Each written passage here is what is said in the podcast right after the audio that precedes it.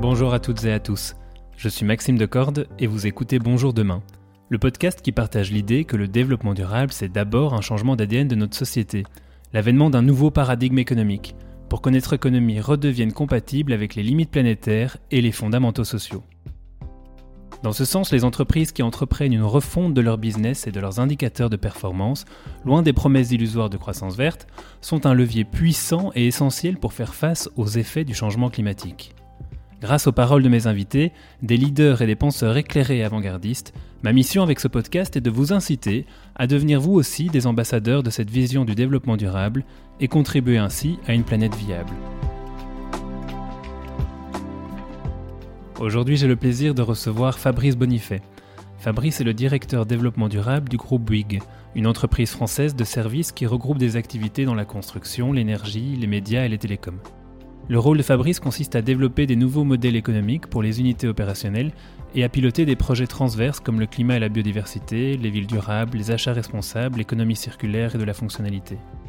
Depuis deux mille dix-sept, Fabrice préside le Collège des directeurs du développement durable. Il est aussi administrateur de The Shift Project, le think tank créé notamment par Jean-Marc Jancovici. À côté de ses activités professionnelles, Fabrice partage son savoir sur le développement durable aux étudiants de l'Université de Paris-Dauphine, de l'École nationale des arts et métiers et de l'E S T P.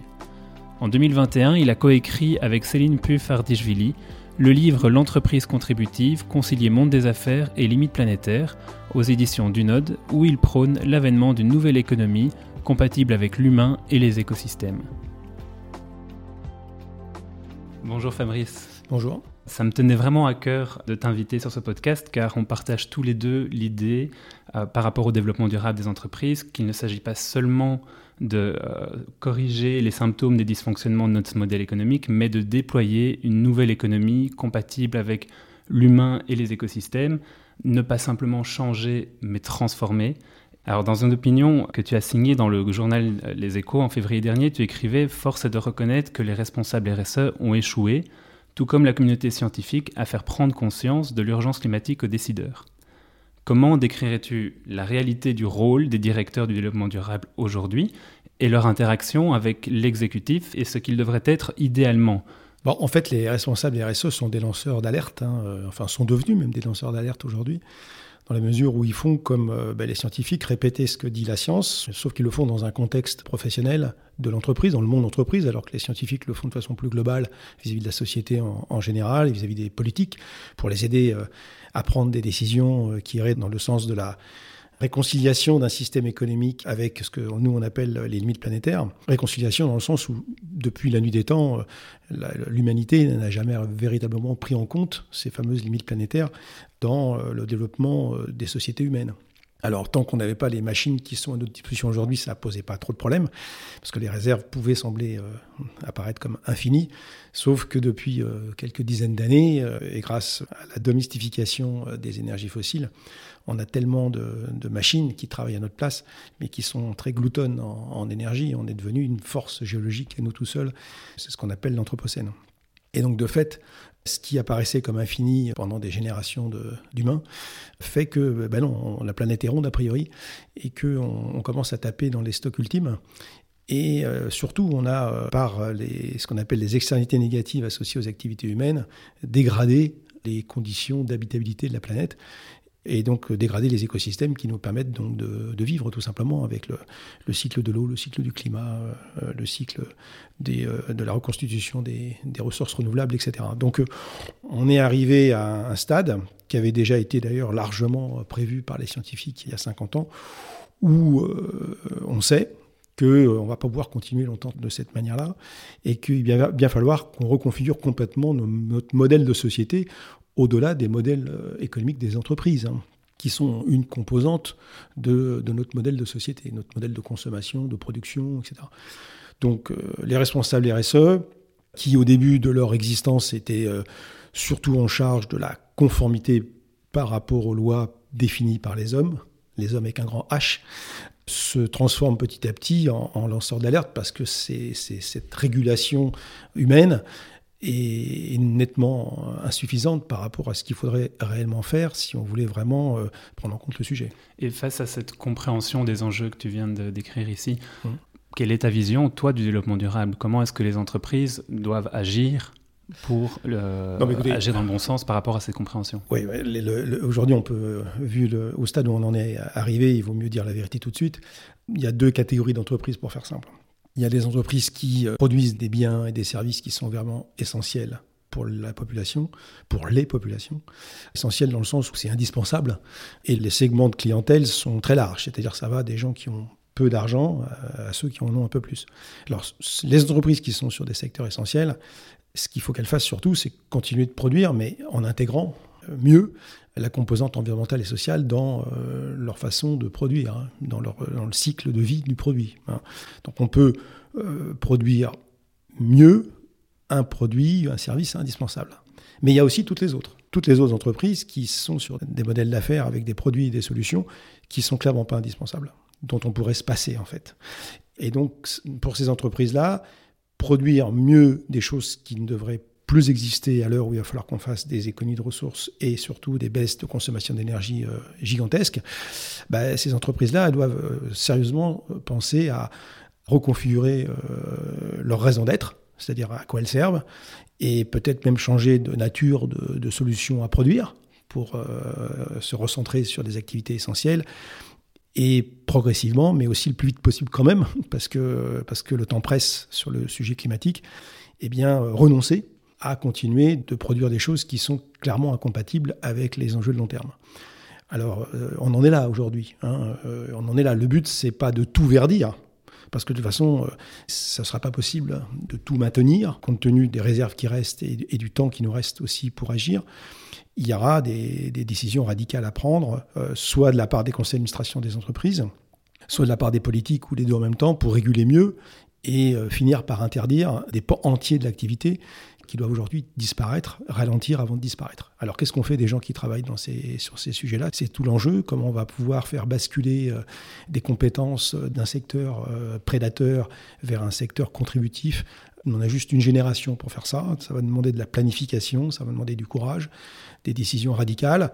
Je ne suis pas sûr aujourd'hui que les politiques et l'essentiel des entreprises aient bien compris que c'était ça qu'il fallait faire. J'allais te poser la question justement, c'est quelle était la, la, la manière d'appréhender pour ces dernières entreprises qui produisent des biens non essentiels ?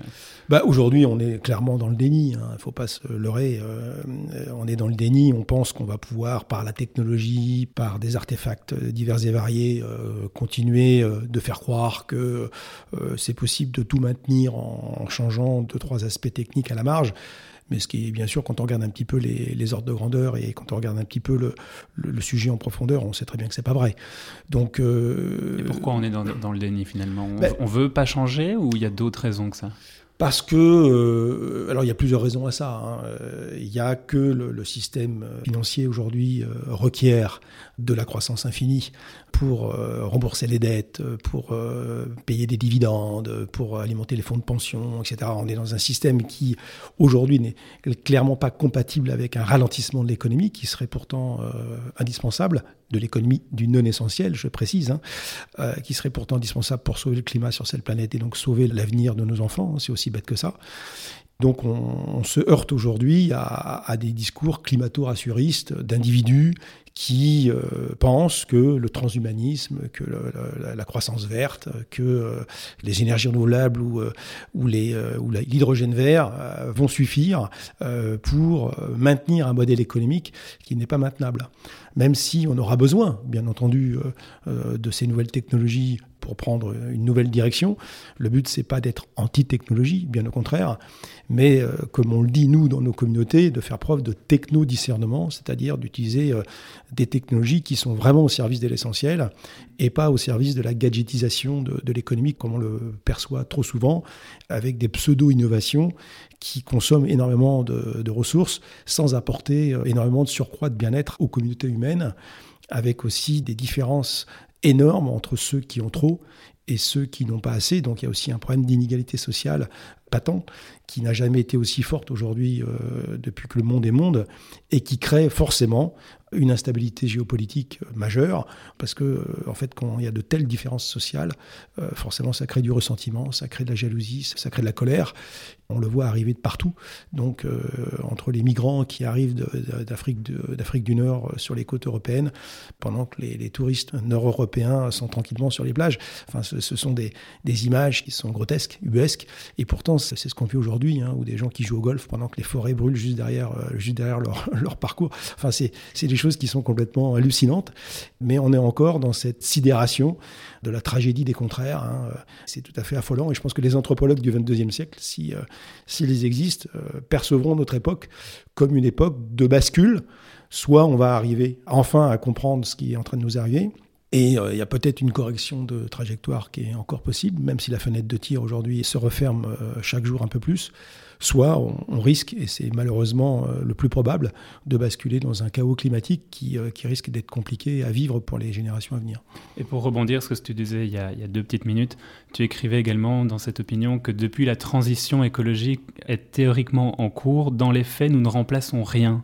Nous ne faisons qu'empiler du mieux sur du pire. Qu'est-ce que tu veux dire par là ? Oh bah ça, c'est pas moi qui ai détecté ça. Ça fait longtemps qu'on sait que toutes les nouvelles technologies, notamment, euh, on, c'est les, les, les spécialistes de l'histoire des énergies qui se sont aperçus que pendant très très longtemps, on a fait croire aux populations que les énergies étaient substituables. Pendant des milliers d'années, on a utilisé de la biomasse, le bois en l'occurrence, euh, pour faire de l'énergie. C'était d'ailleurs la seule source énergétique pendant des, des millénaires hein, même. Hein.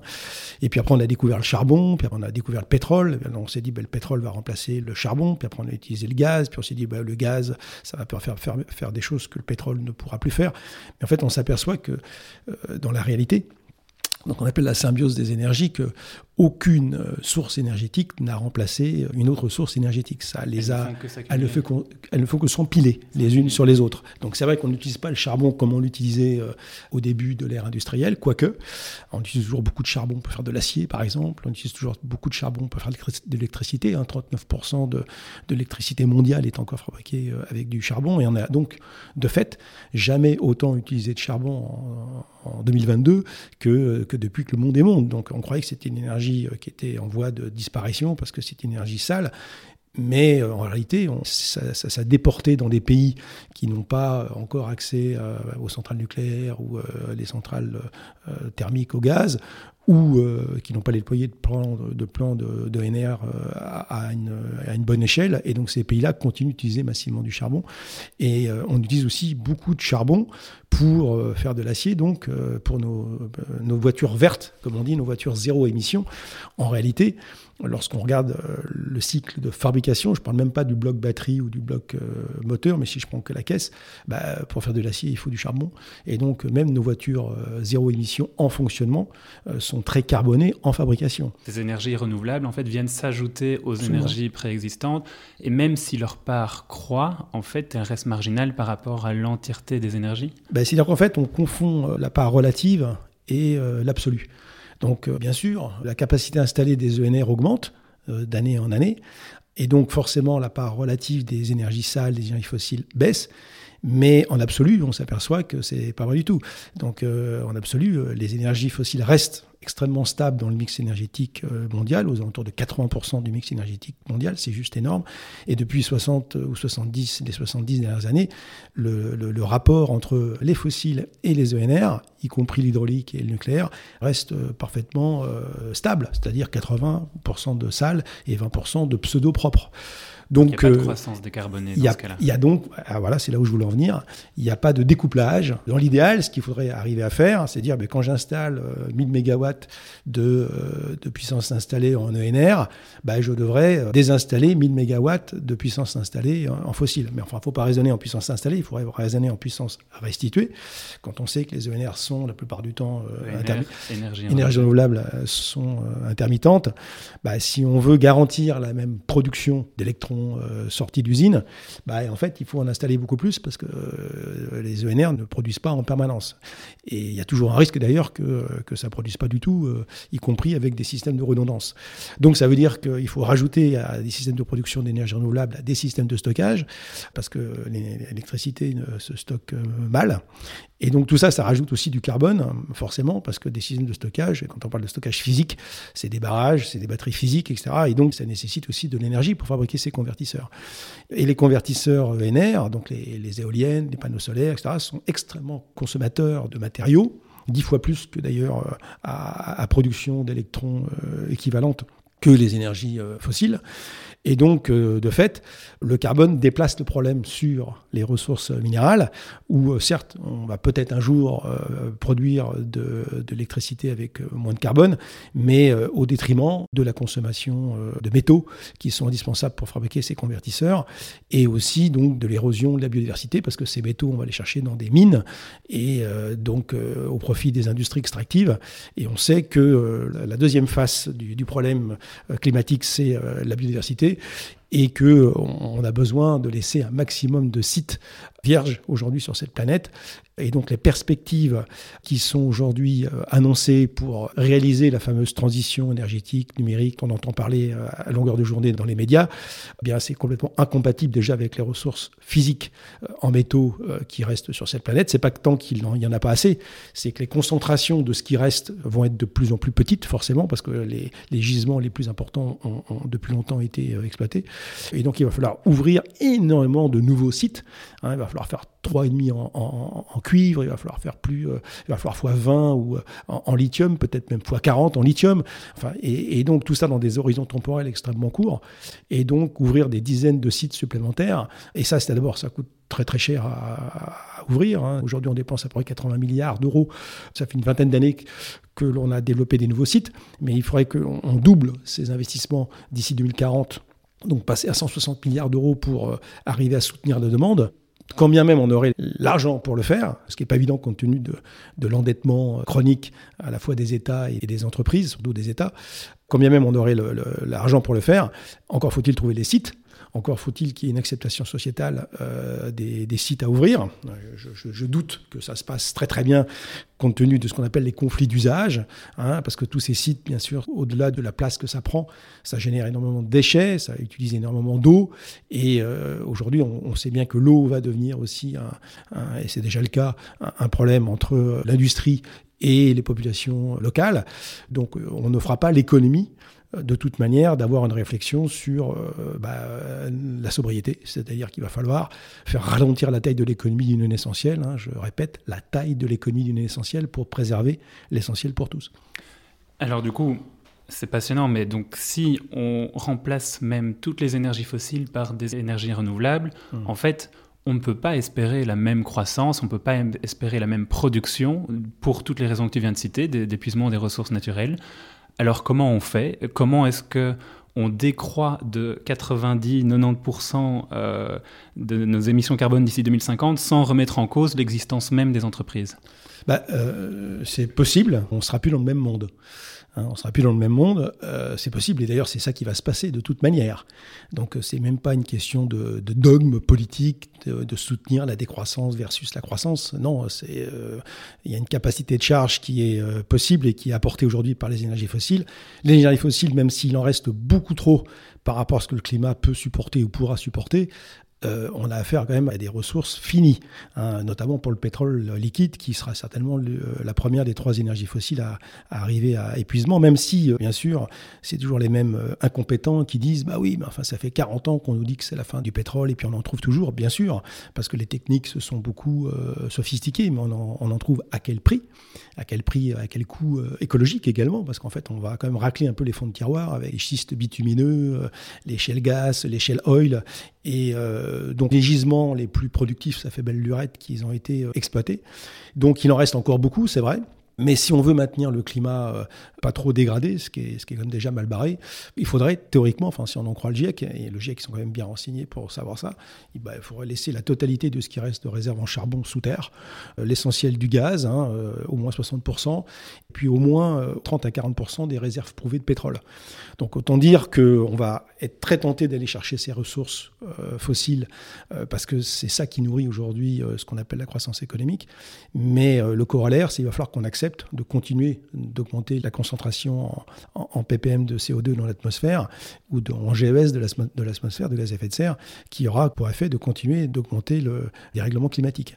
Donc on, on est dans cette espèce d'injonction contradictoire où on veut euh, de la croissance, euh, mais on veut aussi décarboner. Et on sait que le, le découplage n'est, n'est pas possible.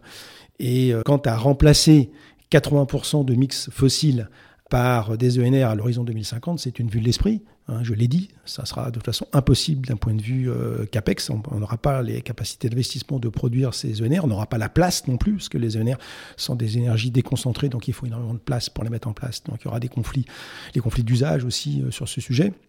Et puis de toute façon, il n'y aura pas les métaux pour pouvoir produire tout ça. Donc on, on peut prendre le problème par tous les bouts, ça ne passe pas, ça ne boucle pas. Donc aujourd'hui, les, les scientifiques sont tout à fait clairs là-dessus. Meadows l'avait déjà dit il y a, il y a cinquante ans, sauf que maintenant, on arrive, on arrive à la fin de l'histoire.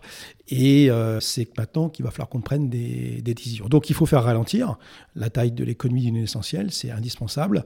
Je pense qu'on est dans les décennies où cette idée va s'imposer, parce qu'il n'y a pas d'autre choix. Et maintenant, tout l'enjeu pour les décideurs économiques, c'est comment on reste vivant économiquement dans une économie qui va se contracter sur le plan des flux physiques. Et ben voilà comment on fait. Ben là, donc, heureusement, il y a des solutions, parce que sinon, ce serait juste dramatique. Il y a des mesures d'adaptation qui sont possibles pour l'économie, qui sont des, des, des mesures de lucidité, hein, de dire, bon, bah là, un, déjà, un, qu'est-ce qui est essentiel ? Qu'est-ce qu'il faut maintenir absolument ? hein, La nourriture, ne serait-ce que ça, hein, avoir un toit sur la tête. Hein, voilà, il y a quand même des besoins essentiels qu'il faut pouvoir euh, satisfaire, parce que sinon, c'est juste intenable. Et euh, donc, comment on produit, c'est bien essentiel. Toutes les entreprises vont avoir envie de dire qu'elles sont essentielles, forcément. Mais c'est pas à elles de le dire. Ben non, c'est pas à elle de le dire, c'est aux parties prenantes de le dire. Dans le cadre de la C S R D, hein, la, la régulation qui va entrer en vigueur là, en deux mille vingt-quatre, c'est les parties prenantes des entreprises qui doivent décider de la matérialité des enjeux des, des entreprises. Donc je suis désolé, mais enfin, si vous fabriquez de la fast fashion, de l'aviation de masse pour le tourisme, euh, de la junk food ou euh, des gadgets électroniques inutiles, c'est possible que aux parties prenantes disent, bah, parties prenantes non contractuelles, j'entends, hein, pas interroger les actionnaires, hein, il faut interroger euh, les associations, il faut interroger les observateurs des, des entreprises. Pas sûr que ces parties prenantes vous disent que c'est complètement indispensable. Et aujourd'hui, dans l'économie, c'est un peu comme dans le cholestérol, hein, il y a du bon cholestérol et du mauvais cholestérol. Il faut faire disparaître le mauvais cholestérol, et donc toutes ces activités non essentielles qui peuvent se remplacer par euh, d'autres choses, ou qui doivent s'arrêter, tout simplement, lorsqu'on ne peut pas les remplacer, eh bien, euh, il va falloir quand même expliquer à ces entreprises qu'elles euh, ont une génération, euh, donc elles sont obligées de le faire du jour au lendemain, quoique on est déjà très en retard. Mais enfin, il y a des activités aujourd'hui euh, qui clairement ne sont pas euh, tenables dans un horizon temporel de quelques années. Donc euh, le rôle des conseils d'administration, c'est soit, euh, bah, de toute façon, ça va bien tenir encore deux trois ans le temps que je reste euh, au, dans l'entreprise, et puis après mes successeurs se démerderont, soit bah, il y a un plan de transformation, nous on appelle ça... Euh, au Shift Project, un plan de transformation à envisager. Un plan de transformation, c'est comme un plan d'entraînement pour un sportif. Hein. Je, je pars à un niveau X et je veux atteindre un niveau Y pour aller à une compétition X ou Y. Bon, ben, il faut accepter les sacrifices, les efforts, parce qu'on, euh, trans- la méthodologie. On transforme quoi ? On transforme le business model ? On Bien transforme... sûr. Bah oui, parce que Donc façon, c'est ça qu'il faut accepter aujourd'hui, c'est qu'on n'est bah, pas a... transformé radicalement son business model. C'est absolument ça. C'est-à-dire en fait, il y a au niveau euh, politique, le rôle des politiques, c'est d'inventer euh, un nouveau récit du vivre ensemble, qui sera plus basé sur le consumérisme, le matérialisme, la consommation à outrance, et de faire croire aux gens que pour être heureux, il faut consommer.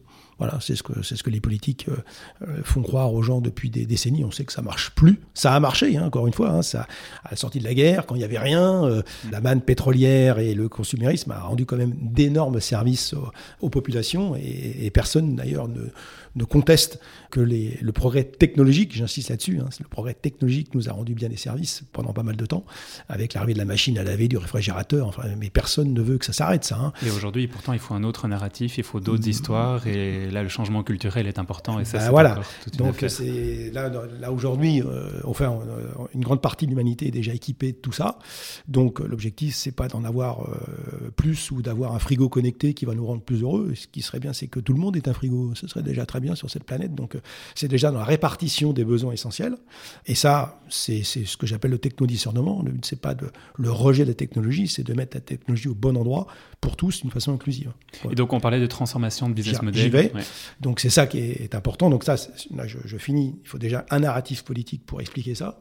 Et ça, je pense que les gens sont prêts à l'entendre aujourd'hui. Alors, pas tous, mais une grande majorité, notamment ceux qui n'ont rien, hein, qui sont prêts à entendre ça. Puis après, derrière, il y a le monde économique. Là, c'était le discours au niveau macroéconomique. Puis après, il y a, le, il y a la microéconomie. La microéconomie, c'est au niveau des entreprises. Et donc là, au niveau des entreprises, c'est ce qu'on explique dans le livre que j'ai coécrit avec Céline Puff Ardichvili, c'est L'entreprise contributive. C'est-à-dire, la façon de produire aujourd'hui est issue d'un, d'un process dit linéaire, extractiviste, hein. J'extrais des matières premières que je ne paye pas, parce que la, la nature ne renvoie aucune facture sur les matières premières qu'elle met à disposition de l'entreprise pour qu'elle produise de la valeur économique. Les entreprises fabriquent, conçoivent des produits euh, sans se soucier réellement de l'utilité euh, réelle et du besoin des populations. Hein. C'est, on, on fabrique des besoins par la publicité, par l'influence, par la mode, et cetera. Donc ça, ça, on sait très très bien faire générer du besoin artificiel, mais qui fonctionne très bien. Hein. On a quinze mille stimuli de publicité par jour qui nous arrivent dans notre cerveau, donc je ne vous dis pas euh, les, les ravages que ça peut faire, notamment sur euh, certaines populations euh, qui n'est euh, qui pas toujours préparée à, à recevoir autant de stimuli. Donc ces produits sont fabriqués par les entreprises avec une approche purement de vente immédiate, euh, donc euh, avec le souci de, de ringardiser le plus vite possible le produit qu'elles ont vendu à leurs clients pour pouvoir en revendre un autre derrière, donc avec des approches d'obsolescence programmée, euh, soit technologiques, soit euh, associées euh, à la mode, et cetera. Le produit est utilisé plus ou moins, d'ailleurs, il y a des gens qui achètent des produits qu'ils n'utilisent même pas.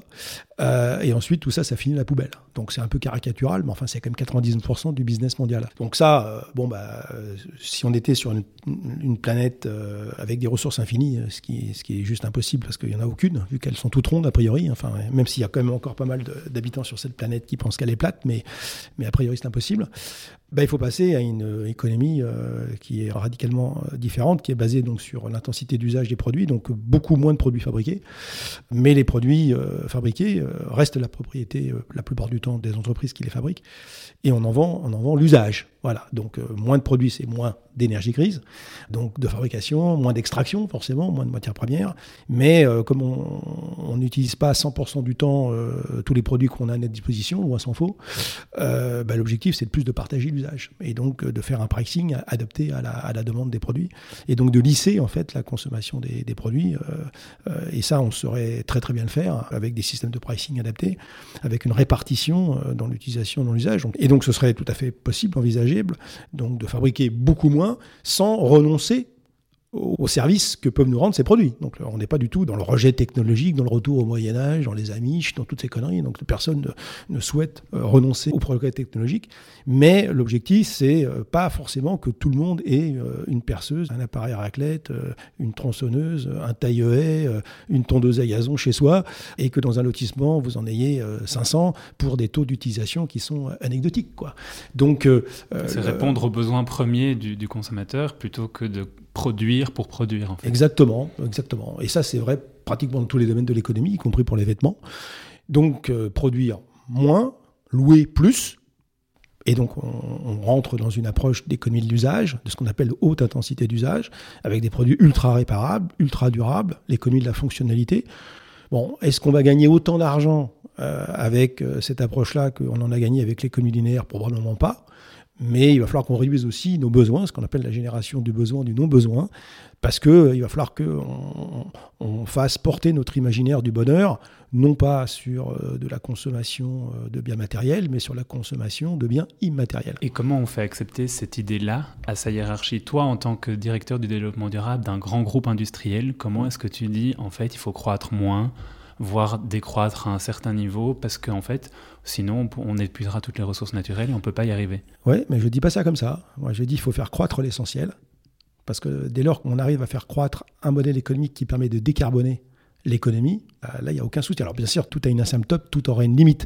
Mais aujourd'hui, si vous remplacez euh, des chaudières à gaz à condensation par des pompes à chaleur, bah, ce business, il peut largement croître. Et ça, c'est du business qui va dans le bon sens, parce que ça permet de faire décroître en absolu les émissions de carbone. Donc, il y a, dans dix, vingt ou trente ans qui viennent, des business qui peuvent croître, comme l'isolation des logements, et cetera. Donc, il n'y a pas de problème.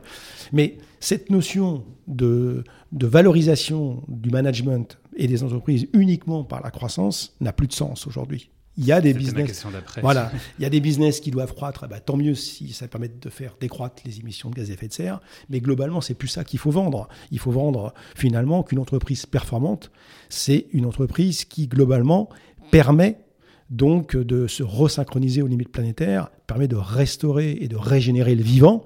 Et donc, dans les K P I de la performance des entreprises de demain, c'est pas simplement la génération de cash flow ou euh, l'E B I T D A ou euh, sur le return on equity des, des actionnaires. C'est plus ça, les K P I clés qu'il faut mettre en avant.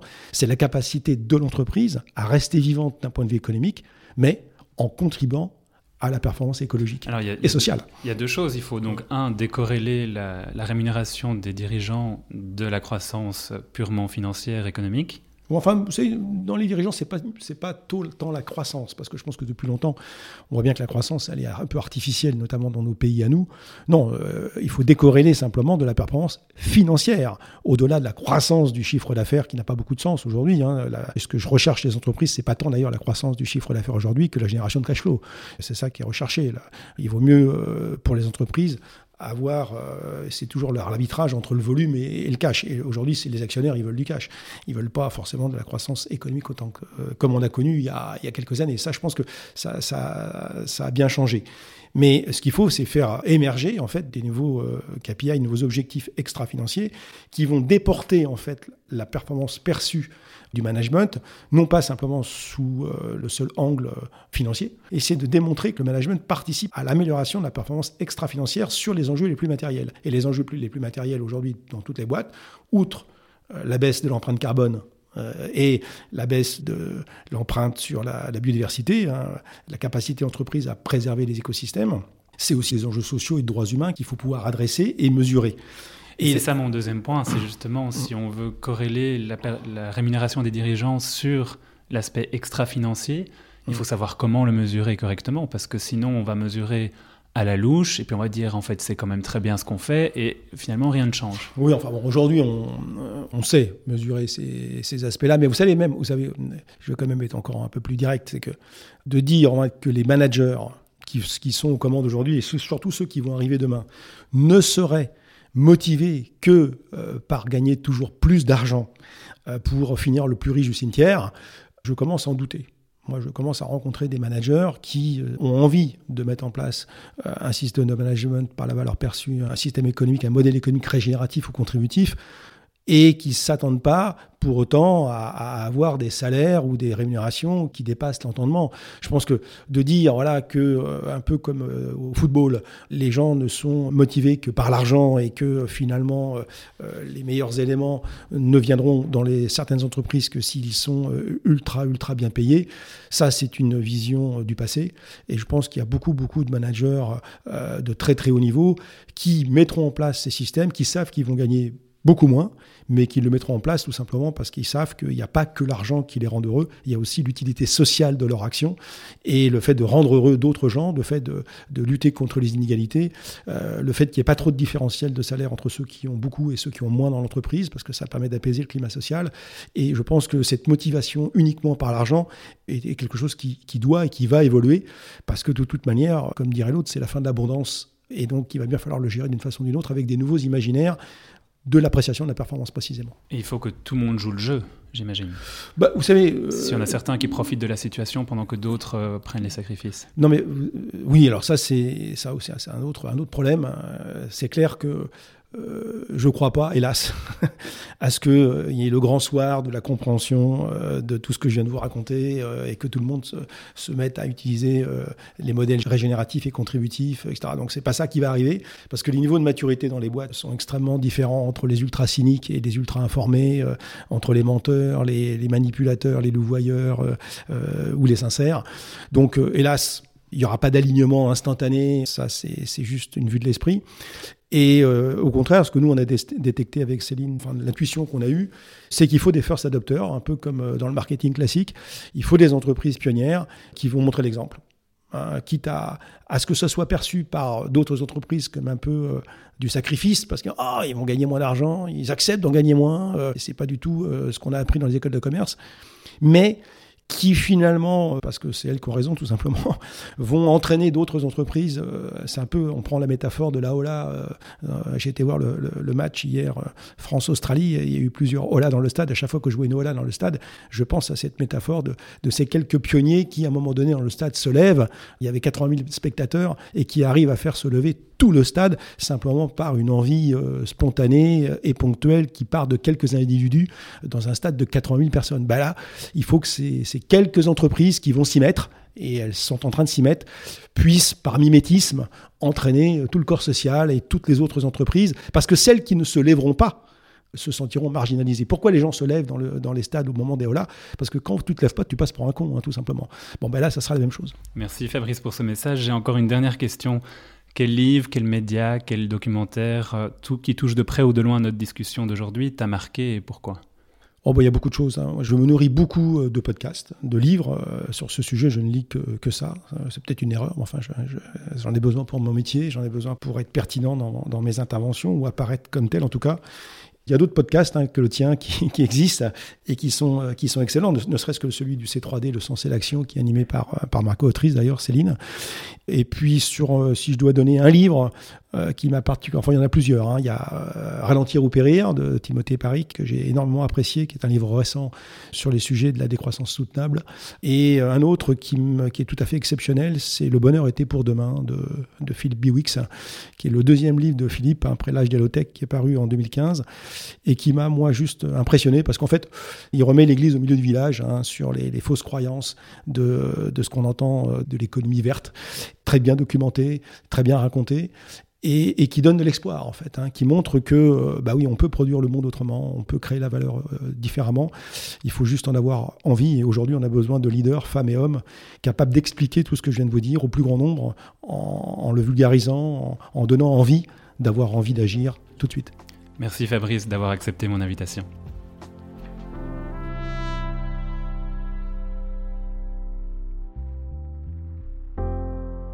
Merci à toutes et à tous d'avoir écouté ce nouvel épisode de Bonjour Demain. S'il vous a plu, je vous invite à en parler autour de vous et à laisser un commentaire sur les plateformes d'écoute. Si vous avez envie de suggérer des personnes que vous aimeriez entendre dans ce podcast, contactez-moi sur LinkedIn en tapant mon nom Maxime de.